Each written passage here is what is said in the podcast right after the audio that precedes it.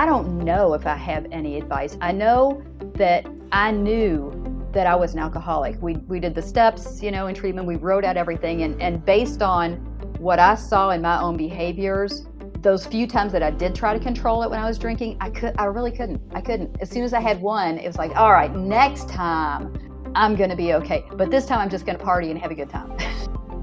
I don't know if there's any advice I can give anyone except to hang in there and listen and do what you can to do the steps. Because I know so many people at that age are like it was just a phase.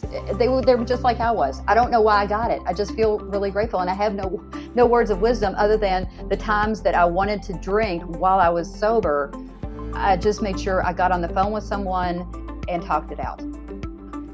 Welcome to the Daily Reflection Podcast with your hosts Michael L. and Lee M. This is a show where we strive to provide inspiration through interviews with members of the recovery community. We are not aligned with any 12 step program, but you may hear them mentioned throughout the course of an interview. Today on the show, Evola. She's from Louisville, Kentucky, and she's got quite a bit of sobriety, although she admits that she's still gaining perspective. She shares with us today, for February 11th, on the limits of self reliance. I hope you enjoy this episode. Hi, Lee. It's great to have you back on the show. How are you doing today? I'm doing great. Great to be back. Terrific. And it's uh, February 11th. We have a guest today. Let's bring Evola in. Evola R. from Louisville, Kentucky. It's great to have you on the show. Thank you. It's great to be here. So today is February 11th, as we said, and we always get started by reading the daily reflection for today. Would you help us out and read that for us? Yes. February 11th, the limits of self reliance we asked ourselves why we had them, fears. It wasn't wasn't it because self-reliance failed us? That's from Alcoholics Anonymous on page 68. All of my character defects separate me from God's will. When I ignore my association with Him, I face the world and my alcoholism alone and must depend on self reliance. I have never found security and happiness through self will, and the only result is a life of fear and discontent. God provides the path back to Him and to His gifts of serenity and comfort. First, however, I must be willing to acknowledge my fears and understand their source and power over me. I frequently ask God to help me understand how I separate myself from Him. Wow, this one mentions God quite a bit. Like like many of the daily reflections, it mentions God quite a bit. Um, I'm curious um, if, about your conception of a higher power. well, um, when I initially went on the list to uh, sign up for one of these podcasts, I tried to find one with the least amount of God in it.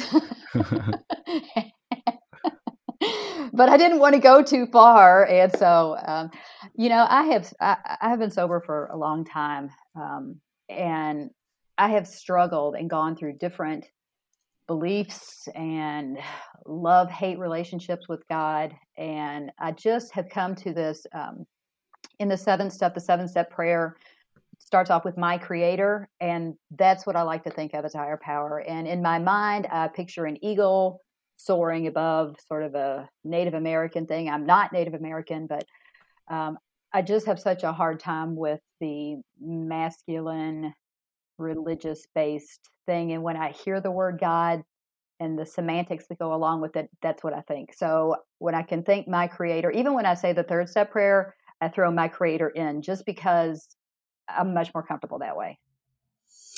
I love that. I, am wondering how long did it take you to get to that Native American concept of higher power for yourself? Well, okay, here we go. Uh, when I got, I was I was married to someone in the military. We lived in Germany, and I got a master's degree, and I took an um, ethnicity course, and so I picked Native American, and I did a lot of research on it, and I was sober at the time, and uh, that kind of turned me on to it, but recently I've been watching this Netflix show called Longmire and and it's very uh the all the Native American stuff is so spiritual. I'm like, oh man, I just need to get back to that. So um, I've had several moves being in the military and we've gotten rid of a lot of stuff. So all of my Native American books are gone, but I just I love the flow and the in touch with nature. I lived in the uh, Washington, D.C. area for about 20 years, and they had this beautiful museum down there. And I'd walk into the Native American Museum, and I just felt the sense of peace when I went in because everything was symbolism and had it was connected with nature not so much you need to do what i say but a natural way i love that um you know the what does bill wilson say that it's it's roomy and all inclusive and we get to find the higher power that we're that, that we're attracted to and and to be to be able to have the opportunity to try different things until something lands is one of the things that i find so special about the program and and that it evolves right yeah, that's powerful. So tell me about uh, the limits of self reliance. What does self reliance mean to you? So I am a strong believer in self reliance, and it has gotten me in so much trouble, that belief. um, uh, you know, I was just talking to my sponsor today because um, I had this breakup over the summer, and uh, I guess it was about six months ago, and I have been struggling and struggling with higher power right now, and and a lot of other things. And um, uh, so we're there's a a, a, a format, a Big Book Awakenings format, which is like a workbook to go through the twelve steps through the Big Book. And so I've been doing that, but with not so much alcoholism and drugs, but uh, addiction to people and relationships and love. And it has really been awful because I just want to, uh, doing all the writing, I've really realized how much I try to control outcomes and uh, I will connive. I mean, I, have been sober 37 years and I still want to connive and control and manipulate because I believe that this is the right way to get to the right results. And when I can let go, as this talks about, when I can uh, focus on letting go of my end result and focus on being part of the process and being in the present and accepting what's coming in the moment, my life just goes so much better. It just goes so much better. And I'm able to accept things that when I'm trying to control, I can't accept. And I fight and I struggle and I'm miserable and there's tears and there's meds and there's therapy and there's everything else involved because I'm fighting what is happening. Just like, you know, when you think about a leaf going down a creek if it just goes with the flow and ends up where it's supposed to go and if i can just be a leaf it's just a lot smoother even though there's little bumps and boulders and other things i have to go around if i can just go with the flow my life is just so much easier. So how has the how has the program helped specifically with that? How how did the 12 steps help you with that? So in when i was new um, i was really um, into the social part of recovery. So I wasn't really into the step part of recovery. And I was young, I was 18 when I got sober, and we all uh, socialized and did stuff together. And, and it was awesome. And it got me to a point where I believed sobriety could be fun. because when I was that young, I thought it's just a bunch of old people sitting around drinking coffee and smoking cigarettes. And uh, that wasn't what I wanted. And I had TV ideas of what alcoholism was. And when I started getting with sponsors, who worked the steps with me, um, I was able to apply them to my life. And so, not just with the drugs and alcohol, but with people, with dealing with my mom. Um, uh, one of the stories that I have about the steps, the ninth step, is my mom was a hoarder. And growing up, I lived almost like an alcoholic home. You know, we didn't have people over. Um, it was embarrassing to, to have my friends come over. Their parents didn't want them coming to my house because there was just stuff everywhere. I mean, it was like what you see on those shows on TV. And so, even though she was an alcoholic, she was mentally ill. We didn't know it back then.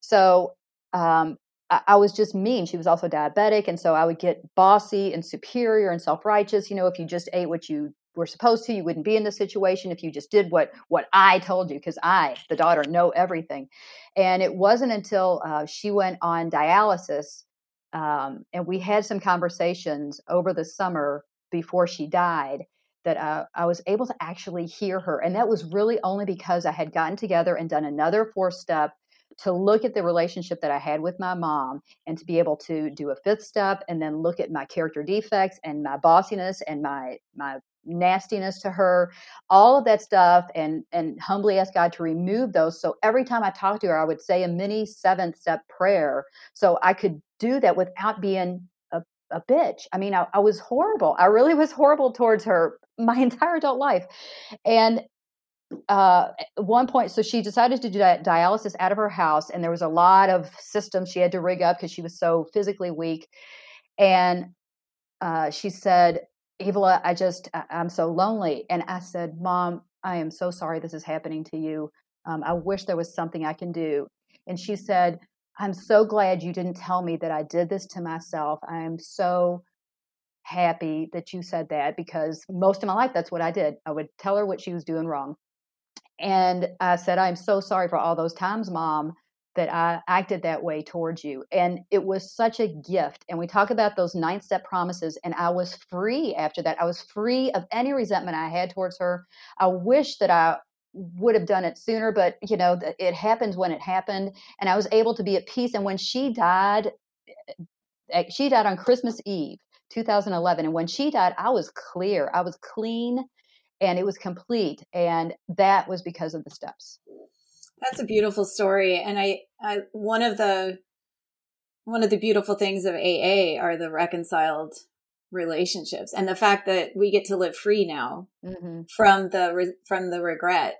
Mm-hmm. It's an awesome story, Evola. Thanks for sharing it. Thank you. So were, were you 18? How old were you when you got sober? I was 18 when I got sober. And uh, my son actually will have nine years in February next month. And he also got sober when he was 18. So we have a very unique bond.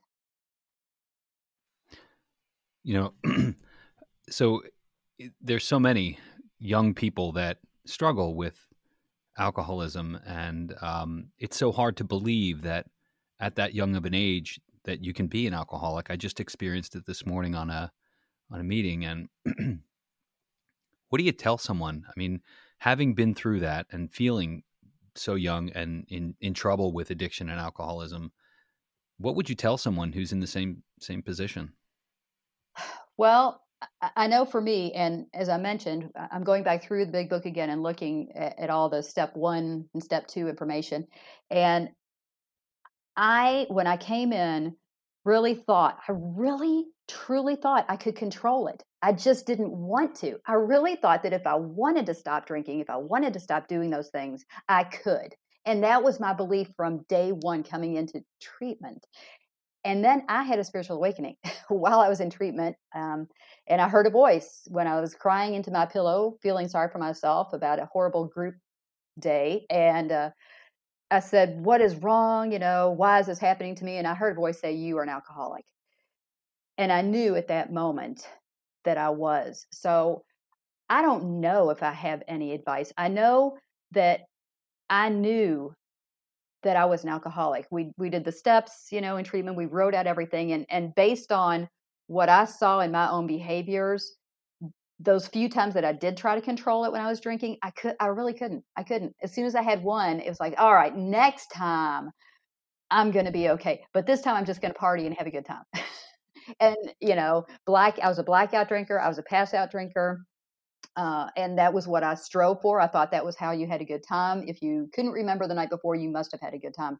And uh, I don't know if there's any advice I can give anyone except to hang in there and listen and do what you can to do the steps because i know so many people at that age are like it was just a phase. Eh, eh, they were they were just like i was. I don't know why i got it. I just feel really grateful and i have no no words of wisdom other than the times that i wanted to drink while i was sober i just made sure i got on the phone with someone and talked it out. That, that was really the only thing that saved me and the grace of grace of a higher power. Were there other people in your life that had gotten sober that maybe provided an example or well, here in Louisville, which is where I got sober, uh, there was a huge group of young people, and we would do everything together. We went bowling. We toilet papered each other's houses. That's what we thought you were in if you got your house toilet papered. So, and um, so we did everything together. And uh, I moved away when I got married. I was gone for 30 years, and I came back, and I still hang out with those people. Uh, my home group meeting is tonight, and I'm in charge of leading the Zoom meeting. I've been doing it for a year now, and thank God we turn it over tonight to the new person. But um, but uh, there are there was a guy that I dated when I first got sober at that meeting, and he's still sober. Um, going through this breakup, uh, I called up one of my friends and I'm like, "Hey, can I come over and hang out with you and your wife because I am really not in a good place right now?" And he he has 2 weeks more than I do. And and there was there's quite a few people in that room who have 36, 37, 38 years and they're all in their 50s and they all got sober when they were 18ish. Wow, that's amazing. Yeah. I, I feel like I heard a lot of it, but how would you describe reliance on God for you today? So, uh, as I said, I've kind of vacillated in my spiritual life. So I'm I'm back to getting on my knees every morning and saying the third and seven step prayer kind of smushed together as I'm comfortable with. But just when I can get my day started that way, um, I'm able to focus better on everything else I need to do, whether it's program wise or work wise or um, uh, uh, today is one of my days off. Tuesday and Monday are my weekends, so this is my Saturday basically, and so I can go and get errands done. I've also in the process of buying a house, uh, not buying it, bought a house and finishing a house, stripped it down to studs, and we're almost done. So I plan on moving in sometime in this next month, and that's very stressful. So being able to have that focus and breathe, take a deep breath. Whatever happens, happens. If the floor guys are still messed up, I'm just going to have to fire them and do something. You know, things that are grown up that I don't like doing. Praying helps a lot with that too. So beautiful. What's your program look like today? Um, I, am interested in the stuff that you do with Zoom and how you picked that up. Was that difficult? It wasn't. Um, my my outside life, I use Zoom a lot. And so when all of the COVID stuff went down, I already knew what I was doing. And I kind of trained a few other people to do it. And it's really, I love doing it. I love, I love that I have this skill that was a skill from before that I can use in recovery for service. I love it. Beautiful. Yeah, that's beautiful. And, you know, I've experienced the same thing with my home group. We've transitioned to fully online now that we're in the pandemic. And, uh, I started a course, uh, I guess about nine months ago, where we run it every, I don't know, two times a month, and we call that it's a new new form of service, right? It's it's not necessary. It's not chairing a meeting. It's not um, it's not hosting a meeting. It's it's actually we call it a Sherpa. You're you're basically carrying the technical weight up a mountain to have uh, an AA meeting, and we run those on our our home group Zoom. Um, the next one is February 5th. I've actually thought about posting that in the in the podcast. Oh, uh, that's awesome. And, yeah, kind of awesome. open it up. We yeah. um I, am also in the process right now. Um, my home group in Virginia contacted me, and so we are presently doing a back to basics through Zoom. And uh, we have a tech person there, and she she opens the room, she gets it all started, and and it's just it's great because I get to see all my friends from Virginia, and and it's just really nice, really nice. And we wouldn't if you know I'm not grateful for COVID, but I'm grateful for the opportunities that COVID has placed in my way. Are you from uh, Unity Club? Yes. I've been to the Back to Basics wonderful program. Yeah. Um, what would you say to people who are just Zoom averse right now? Oh, I, I, I feel your pain. uh, because uh, we we do this in the rooms, and then I do this for my job, and uh, I, I, feel your pain. And all I can say is, okay, this is where we are for now. That's what I tell myself. This is where we are for now. I will get to see people in person again. Um, but I know so many people who have relapsed and they've stopped going to meetings, and that that was part of the the breakup situation that I had. And it, it's painful to know that people that you love, whether it's friends or romantic interests or just people you've seen in meetings on a regular basis, can't do it, and they go back out. And and it's really sad. So while I love uh, the opportunity Zoom gives us, uh, if you are struggling, if you hate getting on those meetings, try some new ones. Try some new ones. I mean, there's a bazillion Zoom meetings out there now. I know people are going to meetings all over the world, and um, yeah, it's great advice. So, how do you find the meetings? Well, I actually am in a local Facebook group, and two of the people in the group are circuit speakers, so they're always posting stuff for the meetings. and I know I know in Virginia there's also local AA little local Facebook groups, and I know that they're also posting Zoom invitations for other meetings as well. And I know in my group there's service opportunities as well to be speakers on meetings. Hmm. That's great. So I think you can actually Google probably AA meetings on Zoom and get directed to the various state organizations, right? There's a meeting guide. Yeah, meeting guide app. Meeting guide app on, on, Apple and and Google. Who designed that app? I don't oh, Josh R from San Jose. Oh, okay, cool. So the meeting Amazing. guide app. Um, so you go to the App Store and look for that. That's excellent. Yeah. So I want to go back to the to the daily reflection uh, briefly, yes. And it talks about self reliance, and we kind of covered that.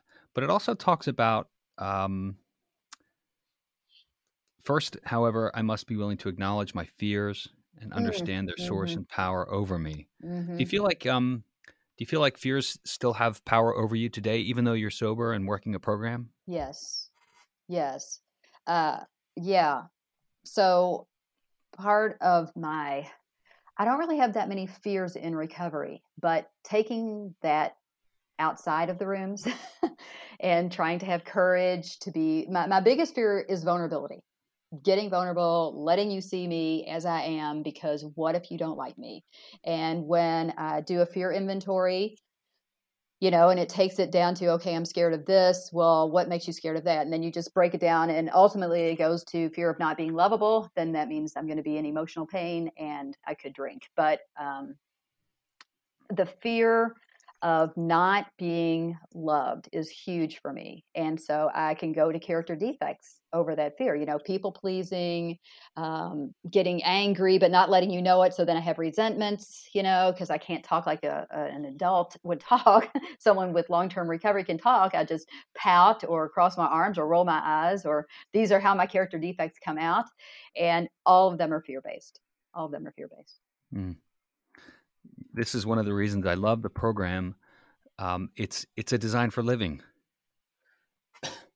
It's a design for living that that works. Like, you know, I feel bad for some people that live outside the program, and whether or not they're struggling with addiction or alcoholism, they need a program. They need they need this knowledge. So many people could benefit from just understanding that if you take a look at yourself, if you do that fearless and searching moral inventory, and you're willing to look at those defects of character that we use on a daily basis as a survival mechanism and then and then share those with another person you know you're you're the mode that you live in becomes apparent and it's difficult to live that way right? Yes. Yes um, my um, youngest brother and i talk several times a week and we were just talking today about allowing others to see our vulnerability because that's how we form the best relationships. Uh, he went through his own struggles with recovery and alcoholism, and he he clearly knows about mine. And we've been able to form this relationship where we share we share what if we told someone else we were scared that they would make fun of us about you know we because we, we're both trying to date and do this online dating and there's a lot of fear of rejection wrapped up in that. And so I just get on the phone with my brother and we talk about these fears that we have. And um, you know, in in the rooms, I'm actually a little nervous about going back into meetings because I've been safe through a screen for so long, seeing people in person. What if they don't like me? What if they think I'm weird? Even though these are people in recovery, I, I can have fears around that. So, you know, or just going to a new meeting where I don't know anyone, you know, what if they think I'm weird? Yeah, let me just stay quiet and sit in the back. What's so great about about what you're sharing is that you're you're giving voice to things that I think we all feel. And after so many years in recovery, there's this sense of, you know, I shouldn't feel this way, but we all do. And it doesn't matter how long we've been in, in recovery or how short. Um, we just all feel that way. And it's just about working through it, turning it over to God, putting ourselves out there, Yes, I can. I can really set um, some really stiff expectations on myself about what I should be doing in recovery because I'm sober for X amount of years, and all of it. so we, we talk about God in this reading. God helps me to remember that I am a newcomer at heart. yeah. my sponsor says we don't should on ourselves. Anytime I say the word should, I'm in dangerous territory. Yeah, my, my, all I can say is my poor sponsees, because that's like the first task they get from me is okay, we're going to do a should inventory. Every time you say should or must or need to or have to, I want you to just put it on, make a little tally list, and at the end of the week, we'll talk about it. Can you talk a little bit about your sponsees and, and the, the people you work with in the program? Yeah, so I haven't, I, ha- I don't have a lot here in Louisville, and when I was sponsoring people in Virginia, we we kind of maintain contact. But I want people to have sponsors where they live. So if I moved, they they I want them to have close people that they can talk to. And um, I'm I'm working with a, a woman now, and I just attract people who are like me, and I love working with my sponsees. Yeah, that's a special relationship for sure. Anything else you want to tell folks in the audience before we begin to wrap up? You know, I, this is just a one day at a time program, and I have to live in the moment. Like we're going to finish this up. I'll I'll have a little something to eat before the meeting tonight, and then um, here in Louisville, uh, I go out with some people who have already had COVID, like myself, and we go out after the meeting. We go out to eat, and um, and it's it's those uh, uh, the relationships in recovery are the key for me to staying sober because I can think all I want about drinking and the consequences, but my huge, the biggest fear I have is losing the relationships I have in recovery and the relationships I've gained outside of the rooms because of recovery, because I will not be the same person. Well, Evola, thank you so much for spending time with us. Uh, it's been wonderful chatting with you. Thank you. Thanks so much to Evola for joining us today. And thanks to you for listening and for your support. If you want to join in the conversation online, you can find us on Facebook at facebook.com slash groups slash daily reflection podcast. We're on Twitter at Daily Reflector. And if you want to read about recovery, we've got a blog. It's at blog.dailyreflectionpodcast.com. Always appreciate your comments, your ratings, your reviews. Subscribe Thanks, everybody. Have a great day.